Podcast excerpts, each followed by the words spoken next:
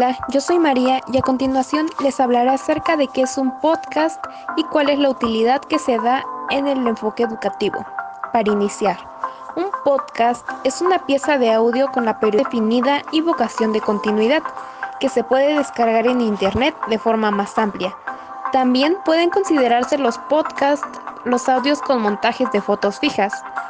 Un podcast no deja de ser un tipo de contenido como un post pero es en un formato diferente y debe de cumplir con las siguientes características. Es un audio digital que puede combinar voz, música y efectos sonoros. Normalmente suele presentarse en formato MP3. Las grabaciones se alojan en la web desde donde pueden ser descargadas y reproducidas en directo. Pero el día de hoy nos centraremos en el uso de los podcasts en el enfoque educativo. Estos promueven el desarrollo de habilidades verbales en un primer paso para integrar las TICs en el aula, creando así una experiencia de aprendizaje dinámica. Ahora que tenemos claro que es un podcast y además de esto algunas características, podemos generar ideas para incluirlo en un proceso de enseñanza-aprendizaje.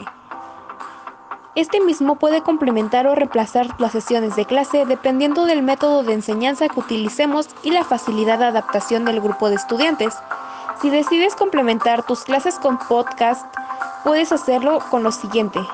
Puedes grabar las instrucciones, utilizar el podcast como recurso para dar instrucciones de actividades o tareas. El objetivo es que el audio tenga calidad suficiente para que el estudiante no tenga consultas futuras. Además de esto, podemos hacer lecciones cortas para así orientar a los mismos. De esta manera le estaremos dando un buen uso a los podcasts en el enfoque educativo. Gracias, nos vemos hasta la próxima.